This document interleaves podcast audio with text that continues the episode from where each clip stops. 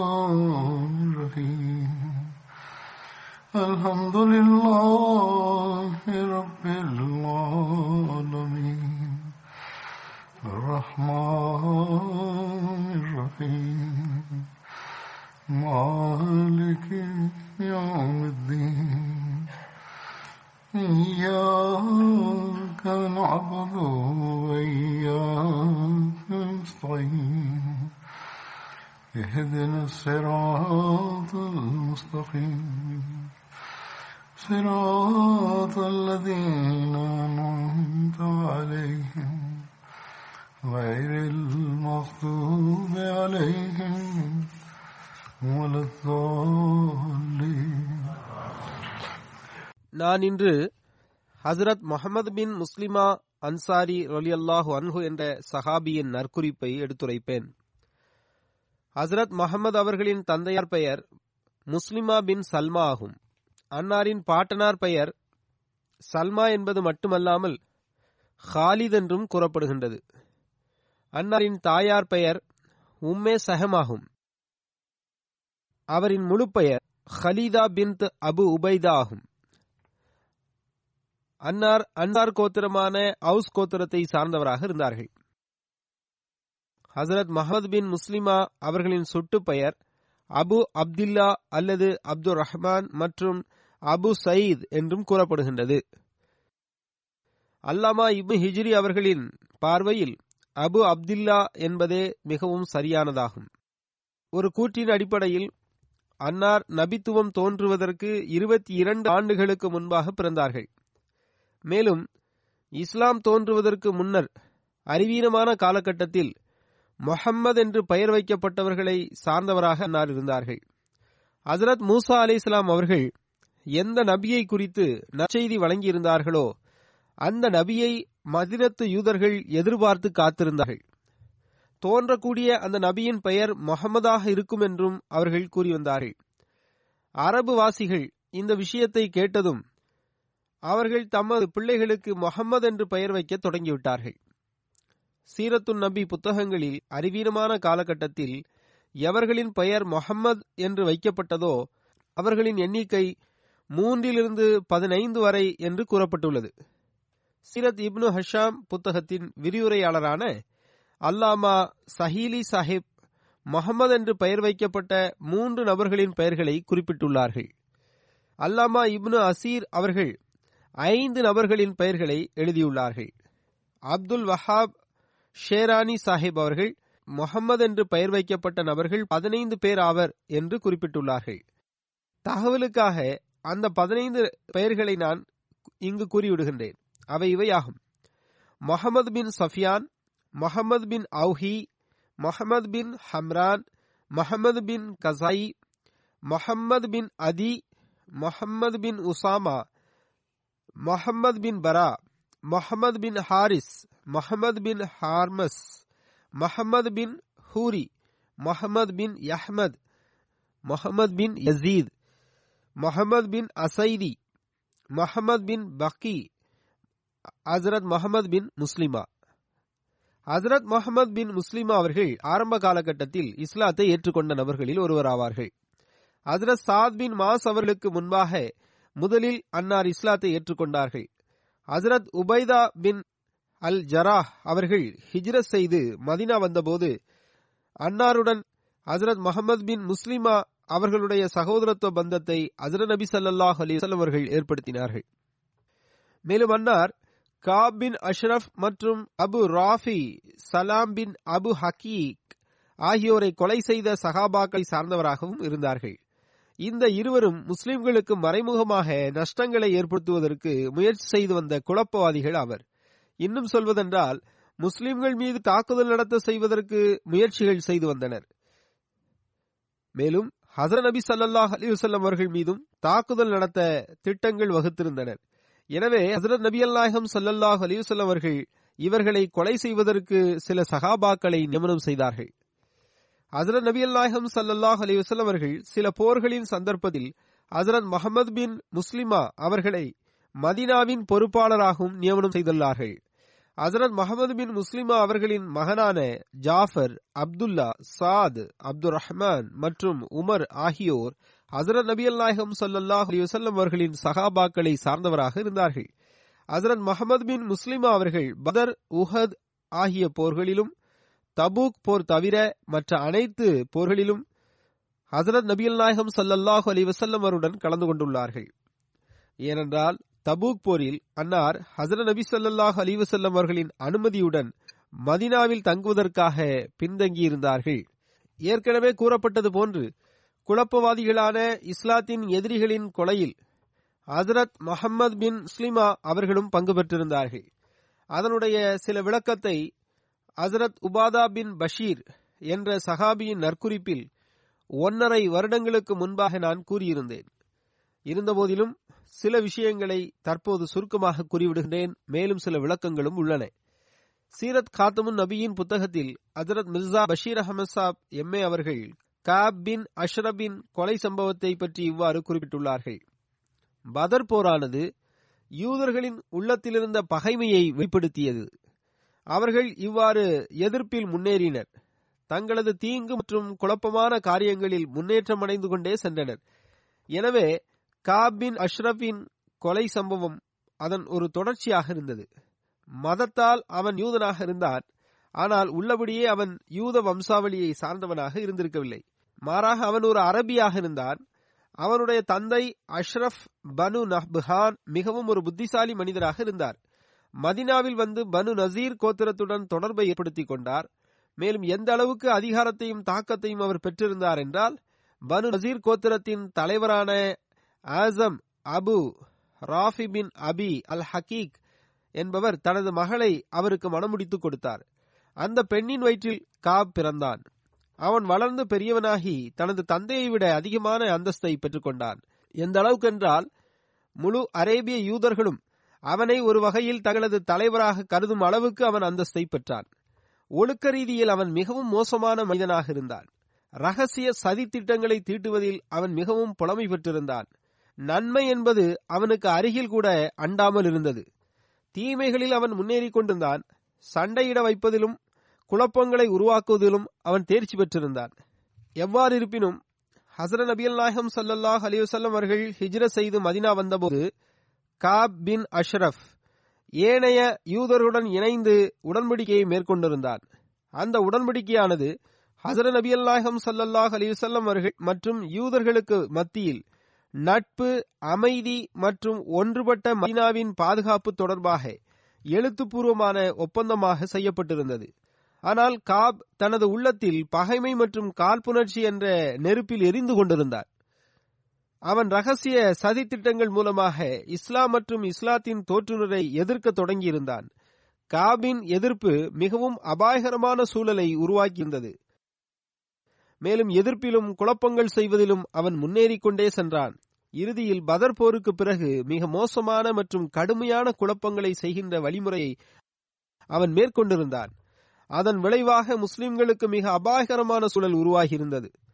பதர் போரில் முஸ்லிம்களுக்கு ஒரு அசாதாரண வெற்றி கிடைத்திருந்தது. மேலும் குறைஷிய தலைவர்களில் பெரும்பாலார் கொல்லப்பட்டிருந்தனர். அதன் காரணமாக இனி இந்த புதிய மார்க்கம் அழிவதாக நமக்கு தெரியவில்லை என்று அவன் கருதினான். இந்த புதிய மார்க்கம் தமாகவே அழிந்துவிடும் என்று அவன் முதலில் எண்ணம் கொண்டிருந்தான். ஆனால் அவன் இஸ்லாத்தின் முன்னேற்றத்தை கண்டதும் பதர் போரில் முஸ்லிம்கள் வெற்றியடைந்ததை கண்டதும் இனி இந்த மார்க்கம் அவ்வளவு விரைவாக அழிந்து விடாது என்பதை அறிந்து கொண்டான். எனவே பதர் போருக்கு பிறகு இஸ்லாத்தை அழித்து ஒழிப்பதற்காக தனது முழுமையான முயற்சிகளை மேற்கொண்டான். மேலும் அழித்துவிட வேண்டும் என்ற உறுதியையும் அவன் பூண்டிருந்தான். உண்மையில் பதர் போர் வெற்றியானது இஸ்லாத்திற்கு அவன் கற்பனை செய்திராத உறுதிப்பாட்டை வழங்கியிருந்தது. இந்த உறுதி அவனுக்கு ஏற்பட்ட பிறகு அவன் கோபத்தாலும் பகைமையாலும் நிரம்பியிருந்தான். மேலும் உடனடியாக பயணத்திற்கு ஆயத்தம் செய்து மக்காவை சென்றடைந்தான். அங்கு சென்று தனது இனிமையான பேச்சாலும் கவிதை புலமையாலும் குறைஷிகளின் உள்ளங்களில் நெருப்பை மூட்டினான். மேலும் அவர்களின் உள்ளங்களில் முஸ்லிம்களின் இரத்தத்தை சிந்த செய்வதற்கு தணிந்திடாத தாகத்தையும் ஏற்படுத்தினான். மேலும் அவர்களின் உள்ளங்களை பழிவாங்கும் உணர்வுகளாலும் பகைமையாலும் நிரப்பினான்.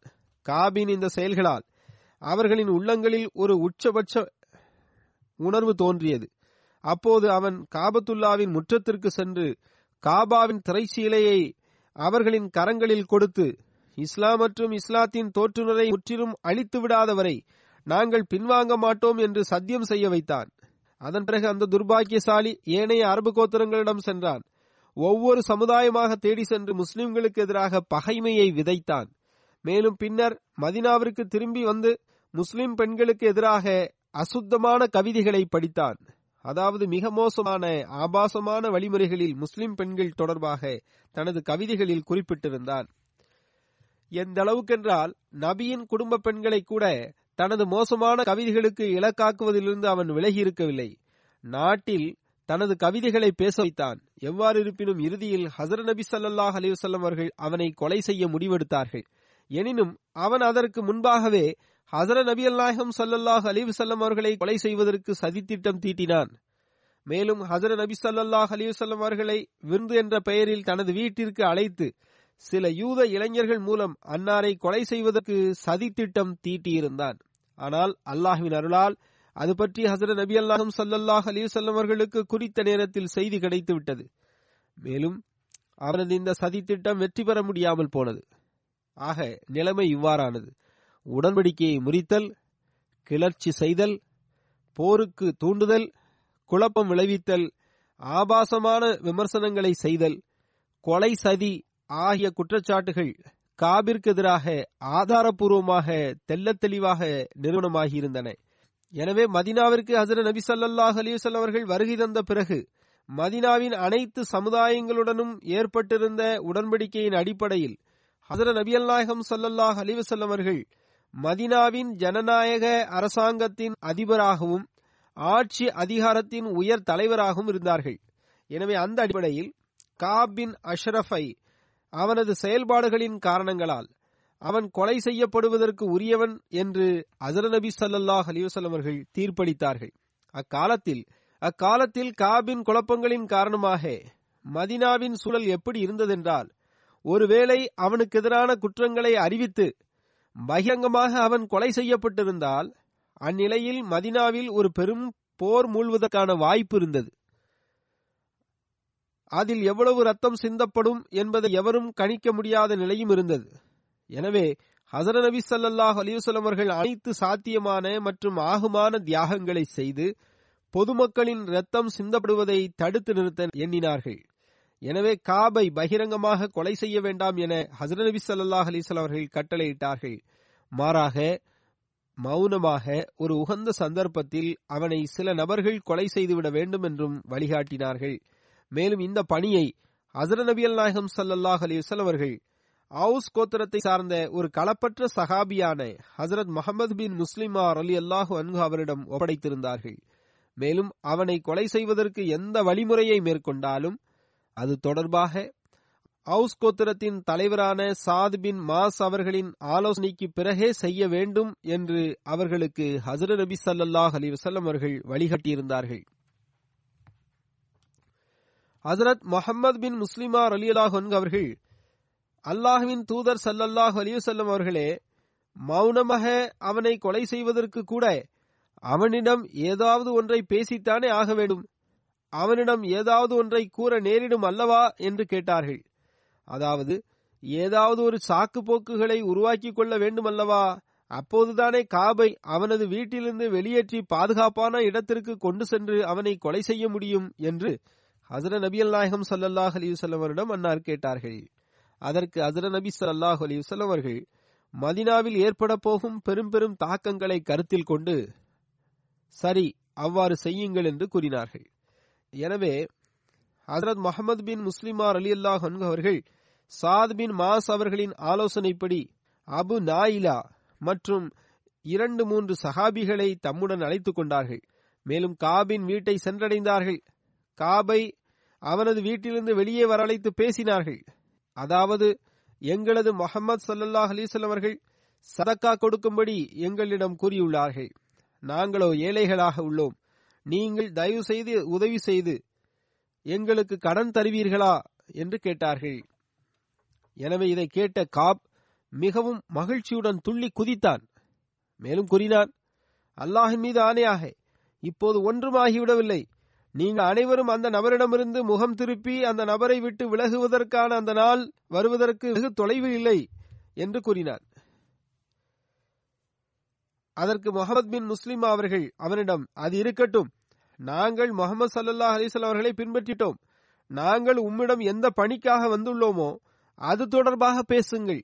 கடன் தருவீர்களா மாட்டீர்களா? என்று அவனிடம் கேட்டார்கள். அதற்கு காப் ஆம் என்று கூறினார்கள். ஆயினும் ஏதாவது பொருளை அடகு வையுங்கள் என்றும் கூறினான். அதற்கு எந்த பொருளை? என்று முகமது அவர்கள் கேட்டார்கள். அதற்கு அந்த துர்பாக்கியசாலி உங்களது பெண்களை என்னிடம் அடகு வையுங்கள் என்று கூறினான். அதற்கு முகமது அவர்கள் தமது கோபத்தை அடக்கியவாறு இது எவ்வாறு சாத்தியமாகும்? உம்மை போன்ற நபரிடம் நாங்கள் எப்படி எங்களது பெண்களை அடகு வைக்க முடியும்? என்று கேட்டார்கள். அதற்கு அவன் அப்படி என்றால் உங்களது மகன்களை அடகு வையுங்களேன் என்று கூறினான். அதற்கு இதுவும் சாத்தியமற்ற ஒன்றாகும் என்று ஹசரத் முகமது பின் முஸ்லிம் அவர்கள் பதிலளித்தார்கள். முழு அரபு நாட்டின் சாபத்தையும் நாங்கள் எங்கள் தலையில் சுமக்க முடியாது என்றும் கூறினார்கள். ஆயினும் நீங்கள் உதவி செய்தால் நாங்கள் எங்களது ஆயுதங்களை உங்களிடம் அடகு வைக்கின்றோம் என்றும் கூறினார்கள். அதை காப் ஏற்கொண்டான் மஹமது பின் முஸ்லிமா அலி அல்லாஹ் அவர்கள் மற்றும் அவருடைய தோழர்கள் இரவில் வருவதாக வாக்குறுதி அளித்துவிட்டு திரும்பி சென்று விட்டார்கள். இரவு ஆனபோது அக்குழுவினர் தனது ஆயுதங்களை எடுத்துக்கொண்டு காபின் வீட்டை வந்தடைந்தார்கள். ஏனென்றால் அப்போது வெளிப்படையாக உடன்படிக்கைக்கு ஏற்ப அந்த ஆயுதங்களை அவர்களால் வெளியே கொண்டு வர முடிந்திருந்தது. இவ்வாறு அவனை வீட்டிலிருந்து வெளியேற்றி அவனிடம் பேச்சு கொடுத்தவாறு அவனை ஒதுக்குப்புறத்திற்கு கொண்டு சென்றார்கள். அவர்கள் சென்று கொண்டிருக்கின்ற போது சிறிது நேரத்தில் முகமது பின் முஸ்லிமா அல்லது அவரது நண்பர்களில் ஒருவர் ஏதோ ஒரு சாக்குப்போக்கை கூறி காபின் தலை மீது கையை வைத்தார்கள். மிக வேகமாக அவனது தலைமுடியை வலிமையாக பிடித்து இழுத்து இவனை கொலை செய்யுங்கள் என தனது நண்பர்களிடம் குரல் கொடுத்தார்கள். ஏற்கனவே ஆயத்தமாக இருந்த மற்றும் ஆயுதங்கள் வைத்திருந்த சகாபாக்கள் உடனடியாக அவன் மீது வாளை வீசினார்கள். இறுதியில் காப் கொலையுண்டு கீழே விழுந்து விட்டான் முகமது பின் முஸ்லிமா மற்றும் அவர்களது தோழர்கள் அங்கிருந்து வேக வேகமாக புறப்பட்டு ஹசர நபி சல்லாஹ் அலிவசல்லம் அவரிடம் சென்று சேர்ந்தார்கள். மேலும் அவன் கொலை செய்யப்பட்ட தகவலை ஹசர நபி நாயகம் சல்லாஹூ அலிவசல்லம் அவர்களுக்கு அவர்கள் வழங்கினார்கள். காபை கொலை செய்யப்பட்ட செய்தி மிக வேகமாக பரவியது. அப்போது நகரத்தில் பதற்றம் தொற்றிக் கொண்டது. யூதர்கள் கடும் கோபம் கொண்டார்கள். இரண்டாம் நாள் காலையில் யூதர்களின் ஒரு குழு அது நபி சல்லாஹ் அலிவசல்லம் அவரிடத்தில் வந்து சேர்ந்தது. எங்களது கோத்திரத்தின் தலைவர் காபின் அஷ்ரஃபை இவ்வாறு கொலை செய்து விட்டார்கள் என்று புகார் செய்தார்கள். அதர நபி நாயகம் சல்லாஹ் அலிவசல்லம் அவர்களின் கூற்றுகளை கேட்டுவிட்டு கூறினார்கள் காப் என்னென்ன குற்றங்களை செய்திருந்தான் என்பது உங்களுக்கு தெரியாதா என்று அவரிடம் கேட்டார்கள். மேலும் காப் செய்திருந்த குற்றங்களான உடன்படிக்கையை மீறுதல் போருக்கு தூண்டுதல் குழப்பம் விளைவித்தல் ஆபாசமான பேச்சுகளை பேசுதல் கொலை சதி செய்தல் போன்ற அவனது செயல்களை அவர்களுக்கு நினைவூட்டி காட்டினார்கள். அதனால் அந்த மக்கள் அச்சத்திற்குள்ளாகி மௌனமாகிவிட்டார்கள். பிறகு அவர்கள் எந்த கூச்சலும் இடவில்லை அதன் பிறகு அசர நபி சல்லாஹ் அலிவசர்கள் அவர்களிடம் கூறினார்கள் குறைந்தபட்சம் எதிர்காலத்தில் நீங்கள் அமைதி மற்றும் ஒத்துழைப்புடன் இருக்க வேண்டும். குழப்பங்களுக்கான எந்த செயலிலும் ஈடுபடக்கூடாது என்று அவரிடம் கூறினார்கள். அந்த வகையில் யூதர்களின் விருப்பத்துடன் ஒரு புதிய ஒப்பந்தம் ஒன்று எழுதப்பட்டது. அதில் யூதர்கள் முஸ்லிம்களுடன் அமைதியுடனும் பாதுகாப்புடனும் வாழ்வோம் மற்றும் குழப்பமான காரியங்களிலிருந்து விலகி இருப்போம் என்று புத்தம் புதிதான ஒரு உடன்படிக்கையும் செய்து கொண்டார்கள். காப் குற்றவாளியாக இல்லாதிருந்திருந்தால் பின்னர் ஒருபோதும் யூதர்கள் இவ்வளவு எளிதாக இந்த உடன்படிக்கையை செய்து கொண்டிருக்க மாட்டார்கள். மேலும் காப் கொலை செய்யப்பட்ட பிறகு யூதர்கள் மௌனமாகவும் இருந்திருக்க மாட்டார்கள். எவ்வாறு இருப்பினும் எதிர்காலத்தில் நாங்கள் அமைதியாக வாழ்ந்து வருவோம் என்று யூதர்கள் புதிதாக உடன்படிக்கையை செய்து கொண்டார்கள். இதன் பிறகு யூதர்கள் காபின் அஷ்ரஃபின் கொலையை குறிப்பிட்டு முஸ்லிம்கள் மீது எந்த குற்றச்சாட்டையும் சுமத்தியதாக வரலாற்றில் எந்த இடத்திலும் எந்த குறிப்புகளும் இல்லை. ஏனென்றால் காப் தனக்குரிய தண்டனையை பெற்றுக்கொண்டான் என்று யூதர்களின் உள்ளங்கள் உணர்ந்திருந்தன. காபின் அஷ்ரப் கொலை செய்யப்பட்டது தொடர்பாக சில மேற்கத்திய வரலாற்று ஆய்வாளர்கள் ஏராளமான விஷயங்களை எழுதியுள்ளனர்.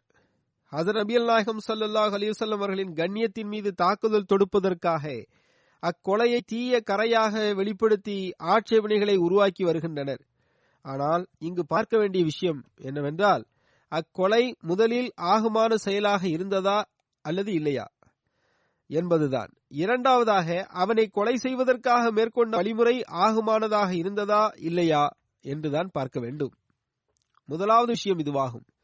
அதாவது காபின் அஷ்ரப் முஸ்லிம்களுக்கு எதிராக செயல்பட்டது என்பது ஒரு பக்கம் இருக்கட்டும். அவன் அசர நபி அல்லாஹம் சொல்லல்லாஹ் அலிவசல்லம் அவருடன் முறையாக அமைதி மற்றும் பாதுகாப்பிற்கான உடன்படிக்கையை செய்திருந்தான். வெளிப்புற எதிரிகளுக்கு எதிராக முஸ்லிம்களுக்கு உதவி செய்வதாகவும் அவன் உடன்படிக்கை செய்திருந்தான். மேலும் முஸ்லிம்களுடன் நட்புறவை மேற்கொள்வேன் என்றும் அவன் உடன்படிக்கை செய்திருந்தான். மேலும் இந்த உடன்படிக்கையின் அடிப்படையில் மதினாவில் ஏற்படுத்தப்பட்டிருந்த ஜனநாயக அரசாங்கத்தையும் அதன் அதிபராக அசர நபி சல்லாஹ் அலிவசல்லம் அவர்களையும் அவன் ஏற்றுக்கொண்டிருந்தான்.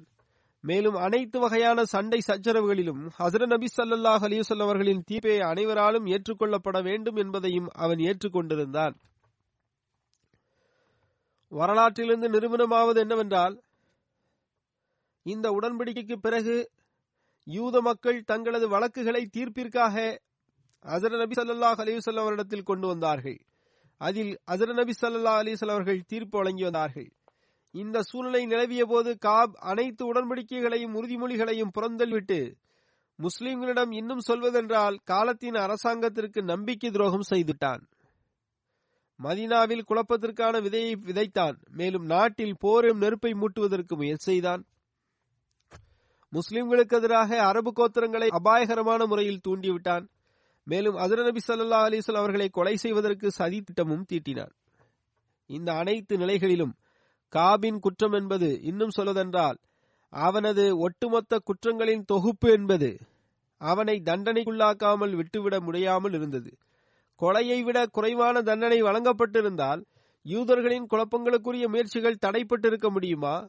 இன்றைய நாகரீகமிக்க நாடுகள் என்று அழைக்கப்படக்கூடிய நாடுகளில் கிளர்ச்சி மற்றும் உடன்படிக்கையை மீறுதல் போருக்கு தூண்டுதல் கொலை சதி ஆகிய குற்றங்களில் ஈடுபட்ட குற்றவாளிகளுக்கு மரண தண்டனை வழங்கப்படுகின்றதா இல்லையா?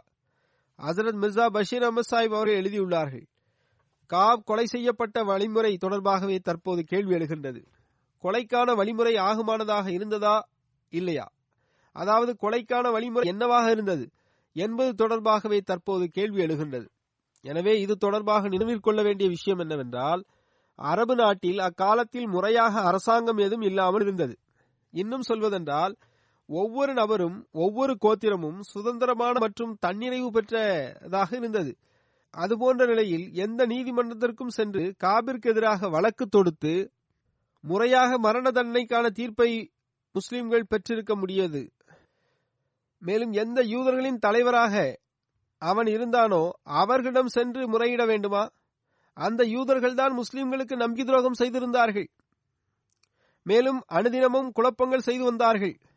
முஸ்லிம்களின் ரத்தத்தை குடிப்பதற்கு துடித்துக் கொண்டிருந்த மக்கத்து மக்களிடம் சென்று காபிற்கு எதிராக வழக்கு தொடுத்திருக்க முடியுமா?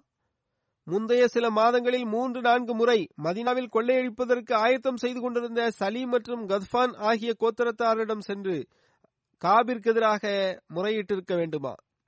ஹசரத் மிர்சா பஷீர் அஹமசாப் அவர்கள் எழுதுகின்றார்கள் நிலைமை இவ்வாறு இருக்க நீங்கள் சிந்தித்து பாருங்கள். முஸ்லிம்களுக்கு இதை தவிர்த்து வேறு என்ன வழிதான் இருந்தது? ஒரு நபர் போருக்கு தூண்டுதல் குழப்பங்கள் செய்தல் கொலை சதியில் ஈடுபடுதல் ஆகியவற்றின் காரணமாக தனக்கும் நாட்டின் அமைதிக்கும் ஆபத்தானதாக பார்க்கின்ற போது தற்காப்பு எண்ணத்துடன் உரிய சந்தர்ப்பத்தில் அவனை கொலை செய்து விடுவதுதான் முஸ்லிம்களுக்கு ஒரே வழியாக இருந்தது. ஏனென்றால் ஏராளமான அமைதி நிறைந்த குடிமக்களின் உயிர் அபாயத்தில் வீழ்ந்து நாட்டின் அமைதி சீர்குலைந்து போவதற்கு பகரமாக ஒரு தீய மற்றும் குழப்பமிக்க மனிதன் கொலை செய்யப்படுவதுதான் மிக சிறந்த செயலாக அப்போது இருந்தது. இன்னொன்றையும் நினைவிற்கொள்ள வேண்டும். ஹிஜரத்திற்கு பிறகு முஸ்லிம்களுக்கும் யூதர்களுக்கும் மத்தியில் செய்யப்பட்டிருந்த உடன்படிக்கையின் அடிப்படையில் அதர நபி சல்லாஹ் அலிஸ்வல் அவர்கள் ஒரு சாதாரண குடிமகன் என்ற அந்த அந்தஸ்தை பெற்றிருக்கவில்லை.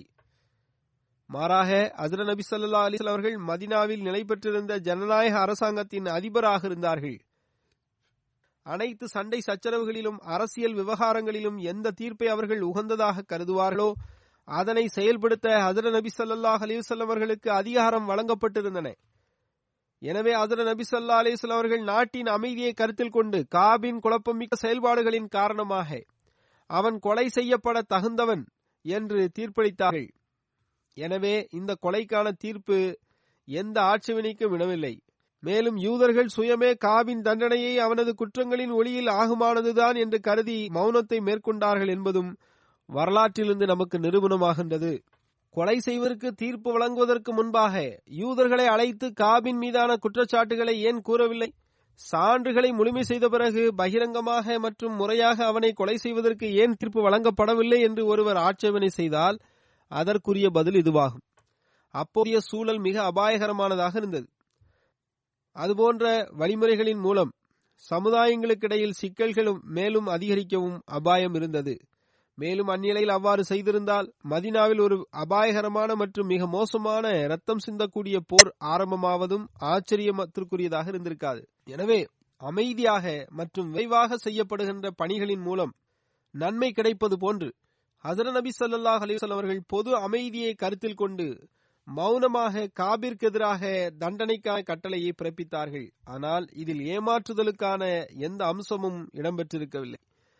மேலும் இந்த தண்டனையை எப்பொழுதும் ரகசியமாக வைக்க வேண்டும் என்பதும் அதர நபி சல்லாஹ் அலிவசல்லம் அவர்களின் எண்ணமாக இருந்திருக்கவில்லை. எனவேதான் இரண்டாம் நாள் காலையில் யூதர்களின் ஒரு குழு அதர நபி சல்லாஹ் அலிவசல்லம் அவர்களின் சமூகத்தில் வந்தபோது அதர நபி சொல்லாஹ் அலிவசல் அவர்கள் உடனடியாக இரவில் நடந்த சம்பவங்களை விவரித்தார்கள். அந்த செயலுக்கு முழு பொறுப்பையும் தானே ஏற்றுக்கொண்டதன் மூலம் அதில் மோசடிக்கான எந்த கேள்விக்கும் இடமே இல்லை என்று அசர் நபி சல்லாஹ் அலிவசல் அவர்கள் நிரூபித்து விட்டார்கள். மேலும் இன்னென்ன அபாயகரமான குற்றங்களின் அடிப்படையில் காபிற்கு எதிராக இந்த தண்டனை தன்னால் வழங்கப்பட்டது என்பதையும் யூதர்களிடம் அசர் நபி சல்லாஹ் அலிவசல்லம் அவர்கள் மறைக்காமல் தெளிவுபடுத்திவிட்டார்கள் எஞ்சியிருப்பது இந்த ஆட்சேபனை மட்டும்தான். அதாவது ஹசர நபி சல்லா அலிஸ்வல் அவர்கள் அந்த சந்தர்ப்பத்தில் தனது சகாபாக்களுக்கு பொய் மற்றும் மோசடிக்கான அனுமதியை வழங்கினார்கள் என்பதாகும். இது முற்றிலும் தவறாகும். சரியான அறிவிப்புகள் அதனை பொய்ப்படுத்துகின்றன. ஹசர நபி சல்லாஹ் அலிவசல் அவர்கள் ஒருபோதும் பொய் மற்றும் தவறான கூற்றுகளுக்கு அனுமதி வழங்கவில்லை. இன்னும் சொல்வதென்றால் புகாரியின் அறிவிப்பின் காரணமாக அதாவது முகமது பின் முஸ்லிமா அவர்கள் அதர் நபி சல்லாஹ் அலிவசல்லம் வருடத்தில் காபை மௌனமாக கொலை செய்வதற்கு ஏதாவது ஒன்றை கூற நேரிடும் அல்லவா என்று கேட்டார்கள். அதற்கு ஹசரத் நபியல் நாயகம் சல்லல்லாஹ் அலிஸ்லாம் அவர்கள் மௌனமாக கொலை செய்யப்படுவதன் மூலம் ஏற்பட போகும் மாபெரும் நன்மைகளை கருத்தில் கொண்டவாறு ஆம் என்று மட்டுமே பதிலளித்தார்கள். இதைவிட அதிகமாக அதை அந்த சந்தர்ப்பத்தில் ஹசரத் நபி சல்லா அலிஸ்லாம் அவர்கள் சார்பாக அல்லது முகமது பின் முஸ்லிமார்களின் சார்பாக வேறு எந்த விளக்கமும் தரப்படவில்லை. காபை அவனது வீட்டிலிருந்து வெளியே வரவழைப்பதற்கும் காபை அதற்கு சம்மதிக்க வைப்பதற்கும் மௌனமாக வீட்டை விட்டு வெளியேறி தங்களுடன் அவன் வந்து தங்கி விடுவதற்கும் முகமது பின் முஸ்லிமா மற்றும் அவனது தோழர்களுக்கு ஒன்றை கூற நேரிடும் என்பது மட்டுமே ஹசரத் நபி சல்லாஹ் அலிவசல்ல அவர்களின் எண்ணமாக இருந்தது. இறுதியில் போர்களுக்கு மத்தியில் உளவாளிகள் தங்களது கடமைகளை செய்கின்றனர். அந்நிலையில் அவர்களுக்கும் இதுபோன்ற விஷயங்களை பேச நேரிடுகின்றது. அதன் மீது எந்த அறிவுள்வரும் ஆட்சேபனை செய்வதில்லை. எனவே ஹதர நபி சல்லா அலிஸ்லாம் அவர்களின் கண்ணியம் முற்றிலும் தூய்மையானதாகும். மற்றபடி முகமது பின் முஸ்லிமா போன்றோர் அங்கு சென்று செயல் ரீதியாக இதுபோன்ற செயல்களில் ஏன் ஈடுபட்டனர் என்ற கேள்வியும் எஞ்சியுள்ளது. அவர்களின் கூற்றுகளிலும் உள்ளபடியே எந்த விஷயமும் ஒழுக்கத்திற்கு எதிரானதாக இருக்கவில்லை. அவர்களில் எவரும் உண்மைக்கு மாற்றமாக எதையும் பேசவில்லை. ஆயினும் தங்களது நோக்கங்களை கருத்தில் கொண்டவாறு இரண்டு பொருள் தரக்கூடிய சொற்களை அவர்கள் பயன்படுத்தினர். இன்னும் சொல்வதென்றால் பல பொருள் தரக்கூடிய சொற்களை அவர்கள் பயன்படுத்தினார்கள். அதனை தவிர அவர்களுக்கு வேறு எந்த வழியும் இல்லாமல் இருந்தது. போர் சூழலில் நல்ல நோக்கத்திற்காக தெளிவான உரையாடல் மூலமாக இதுபோன்ற நிறைவான சொற்களை பயன்படுத்துவது எந்த ஒரு அறிவுடையவரின் பார்வையிலும் நேர்மையாளரின் பார்வையிலும் ஆட்சேபனைக்குரியதாக இருக்கவே முடியாது. போரில் பொய் பேசுவதும் மோசடி செய்வதும் ஆகுமானதா என்று சிலர் கேள்வி எழுப்புகின்றனர். சில அறிவிப்புகளில் இவ்வாறு வந்துள்ளது. அதர நபி சல்லாஹ் அலைஹி அவர்கள் அல் ஹர்பு ஹுத் அத்துன் அதாவது போர் என்பது ஏமாற்றுதலாகும் என்று கூறியுள்ளார்கள். இதிலிருந்து சிலர் நாவதுபில்லா ஹசரத் நபி ஸல்லல்லாஹு அலைஹி அவர்கள் போரில் மோசடி செய்வதற்கு அனுமதி வழங்கியுள்ளார்கள் என்ற முடிவிற்கு வந்து விடுகின்றனர். உண்மையில் அல் ஹர்பு குதாத்துன் என்பதற்கு இது பொருளே அல்ல.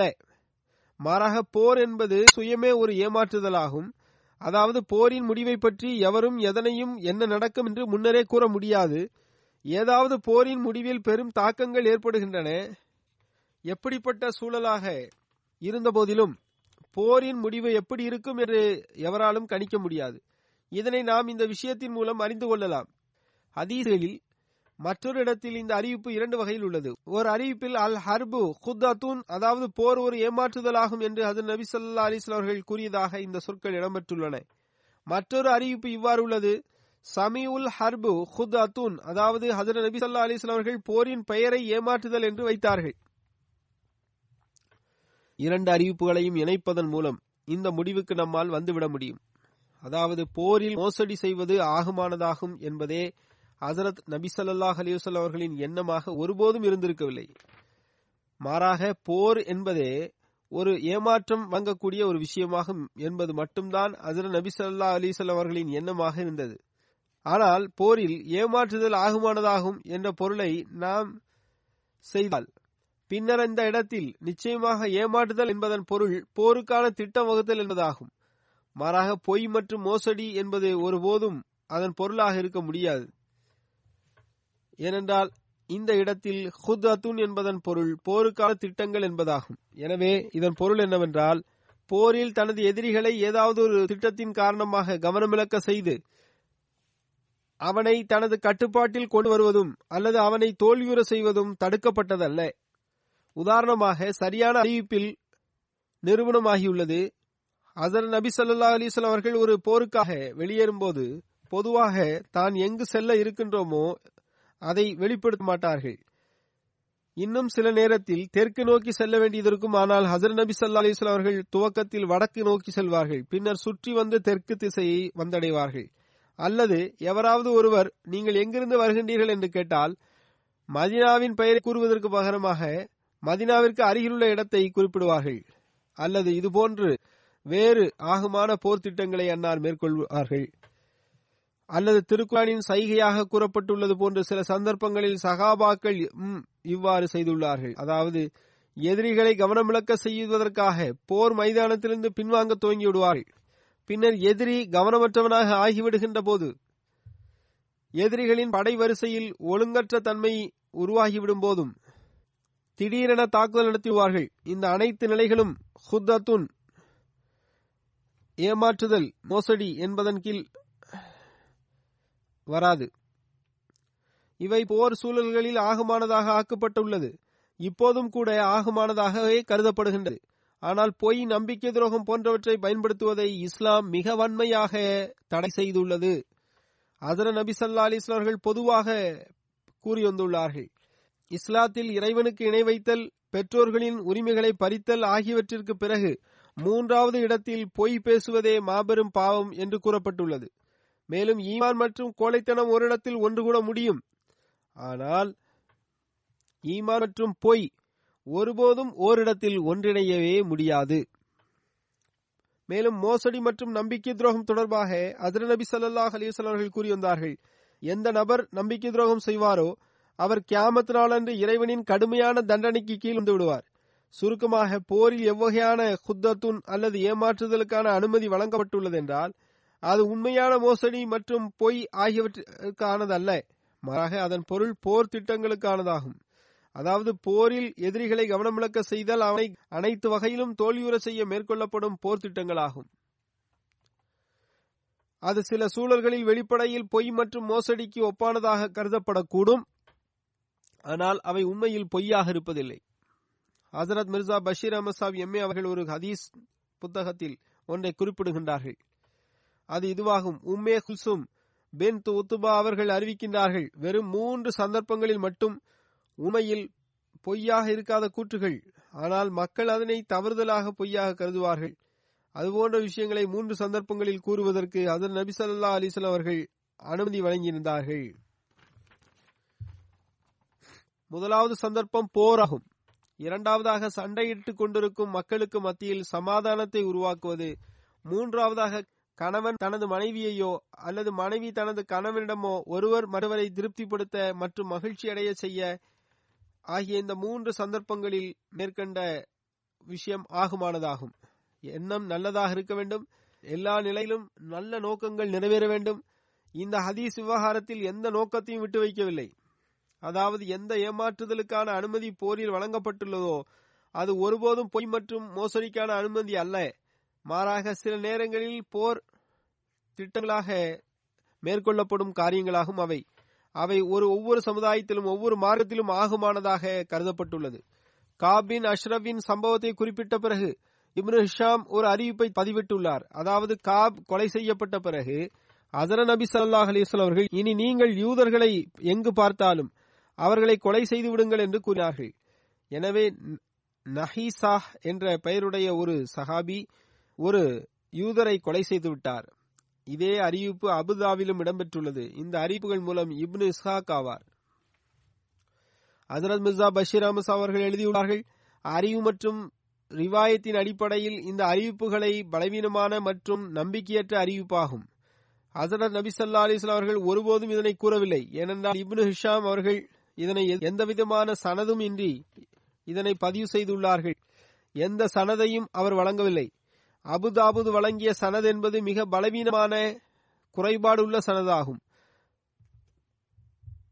அந்த சனதில் இப்னு இசாக் அவர்கள் இவ்வாறு அறிவிக்கின்றார்கள். நான் இந்த சம்பவத்தை ஜயித் பின் சாபித் அவர்களால் விடுதலை செய்யப்பட்ட ஒரு அடிமையிடமிருந்து கேட்டேன் என்று கூறினார்கள். அந்த பெயர் தெரியாத அந்த அடிமை யார் என்பதும் தெரியவில்லை. அவர் பெயரும் குறிப்பிடவில்லை.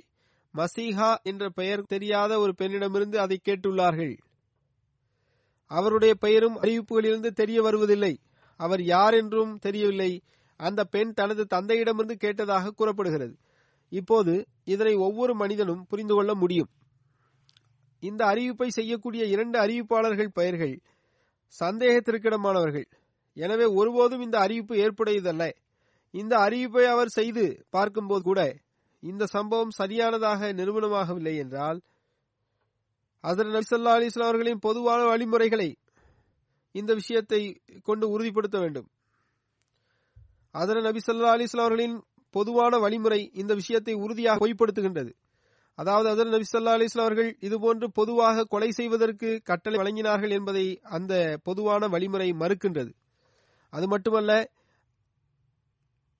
அது ஒரு பொது கட்டளையாக இருந்திருந்தால் நிச்சயமாக அதன் விளைவாக பல இவர்கள் கொலை செய்யப்பட்டிருப்பார்கள். ஆனால் அறிவிப்பில் ஒரு கொலை பற்றிய குறிப்பே உள்ளது. அக்கட்டளை பொது கட்டளையாக இருந்திருக்கவில்லை என்பதை நிறுவனமும் செய்கின்றது. பின்னர் சரியான அறிவிப்புகளிலிருந்து நிரூபணமாகுவது என்னவென்றால் இரண்டாம் நாளே யூதர்களுடன் ஒரு புதிய உடன்படிக்கை ஏற்பட்டு விட்டது எனவே அதுபோன்ற சூழலில் ஒப்பந்தம் நிலுவையில் இருக்கின்ற போது இதுபோன்ற கட்டளை வழங்கப்பட்டது என்பது ஏற்புடையதல்ல. மேலும் ஒருவேளை அதேபோன்று ஏதாவது சம்பவம் நடைபெற்றிருந்தால் யூதர்கள் அதனை பெரும் சர்ச்சைக்குள்ளாக்கி இருப்பார்கள் ஆனால் யூதர்கள் தரப்பிலிருந்து ஒருபோதும் இதுபோன்ற புகார்கள் செய்யப்பட்டதாக வரலாற்றின் அறிவிப்புகளிலிருந்து நமக்கு வெளிப்படவில்லை. எனவே இந்த சம்பவம் எல்லா வகையிலும் தவறாக நிறுவனமாகின்றது. அதில் ஏதாவது ஒரு உண்மைத்துவம் இருக்குமென்றால் அது இந்த அளவுக்கு மட்டும்தான். காபின் கொலைக்கு பிறகு மதினாவில் ஒரு பெரும் கூச்சல் ஏற்பட்டது. யூதர்கள் உணர்ச்சி வசப்பட்டனர். அப்போது ஹசரத் நபி சல்லா அலிஸ்லாம் அவர்கள் யூதரிடமிருந்து அபாயத்தை உணர்ந்தவாறு சஹாபாக்களிடம் இவ்வாறு கூறியிருக்கலாம். எந்த யூதரிடமிருந்து உங்களுக்கு அபாயம் இருக்குமோ அந்த யூதரின் மீது தாக்குதல் நடத்தி அவனை கொலை செய்து விடுங்கள் என்று அன்னார் கூறியிருக்கலாம். ஆனால் இந்த நிலைமை கூட சில மணி நேரம். ஆனால் இந்த நிலைமை கூட சில மணி நேரங்கள் தான் இருந்தன என்றே நமக்கு தெரிய வருகின்றது. உண்மையில் சில மணி நேரங்கள் மட்டும்தான் அபாயகரமான சூழல் இருந்தது. ஏனென்றால் அதன் பிறகு ஒரு உடன்படிக்கை ஆகிவிட்டது இரண்டாம் நாள் அன்றே யூதர்களுடன் அமைதிக்கான ஒரு உடன்படிக்கை புத்தம் புதிதாக செய்யப்பட்டது. ஏனென்றால் அதன் பிறகு ஒரு உடன்படிக்கை ஆகிவிட்டது. இரண்டாம் நாள் அன்றே யூதர்களுடன் அமைதிக்கான ஒரு உடன்படிக்கை புத்தம் புதிதாக உருவாக்கப்பட்டு விட்டது காப் பின் அஷ்ரஃபின் கொலை தொடர்பான வரலாறு பற்றி கொஞ்சம் கருத்து வேறுபாடுகளும் உள்ளன. இப்னு சாத் அவர்கள் அதனை ரபியுல் அவ்வல் மாதம் ஹிஜ்ரி மூன்றாம் ஆண்டு நடந்ததாக குறிப்பிடுகின்றார்கள்.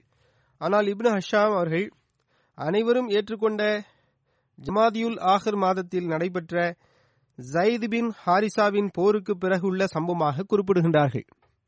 நான் இந்த இடத்தில் இப்னு ஹிஷாம் அவர்களின் வரிசை கிரமத்தை கருத்தில் கொண்டுள்ளேன் என்று ஹசரத் மிர்சா பஷீர் அமசா அவர்கள் குறிப்பிட்டுள்ளார்கள். எவ்வாறு இருப்பினும் இக்குறிப்பு தொடரும் இன்னும் ஒன்றிரண்டு சம்பவங்கள் உள்ளன. அது எதிர்காலத்தில் இன்ஷா அல்லாஹ் எடுத்துரைக்கப்படும்.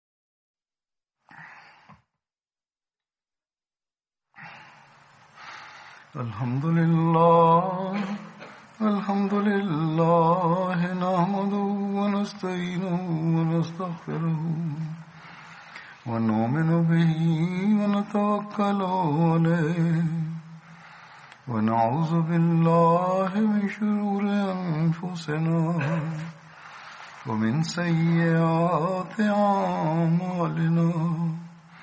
من يهده الله فلا مضل له ومن يضلل فلا هادي له. ونشهد أن لا إله إلا الله ونشهد أن محمدا عبده ورسوله. عباد الله رحمكم الله.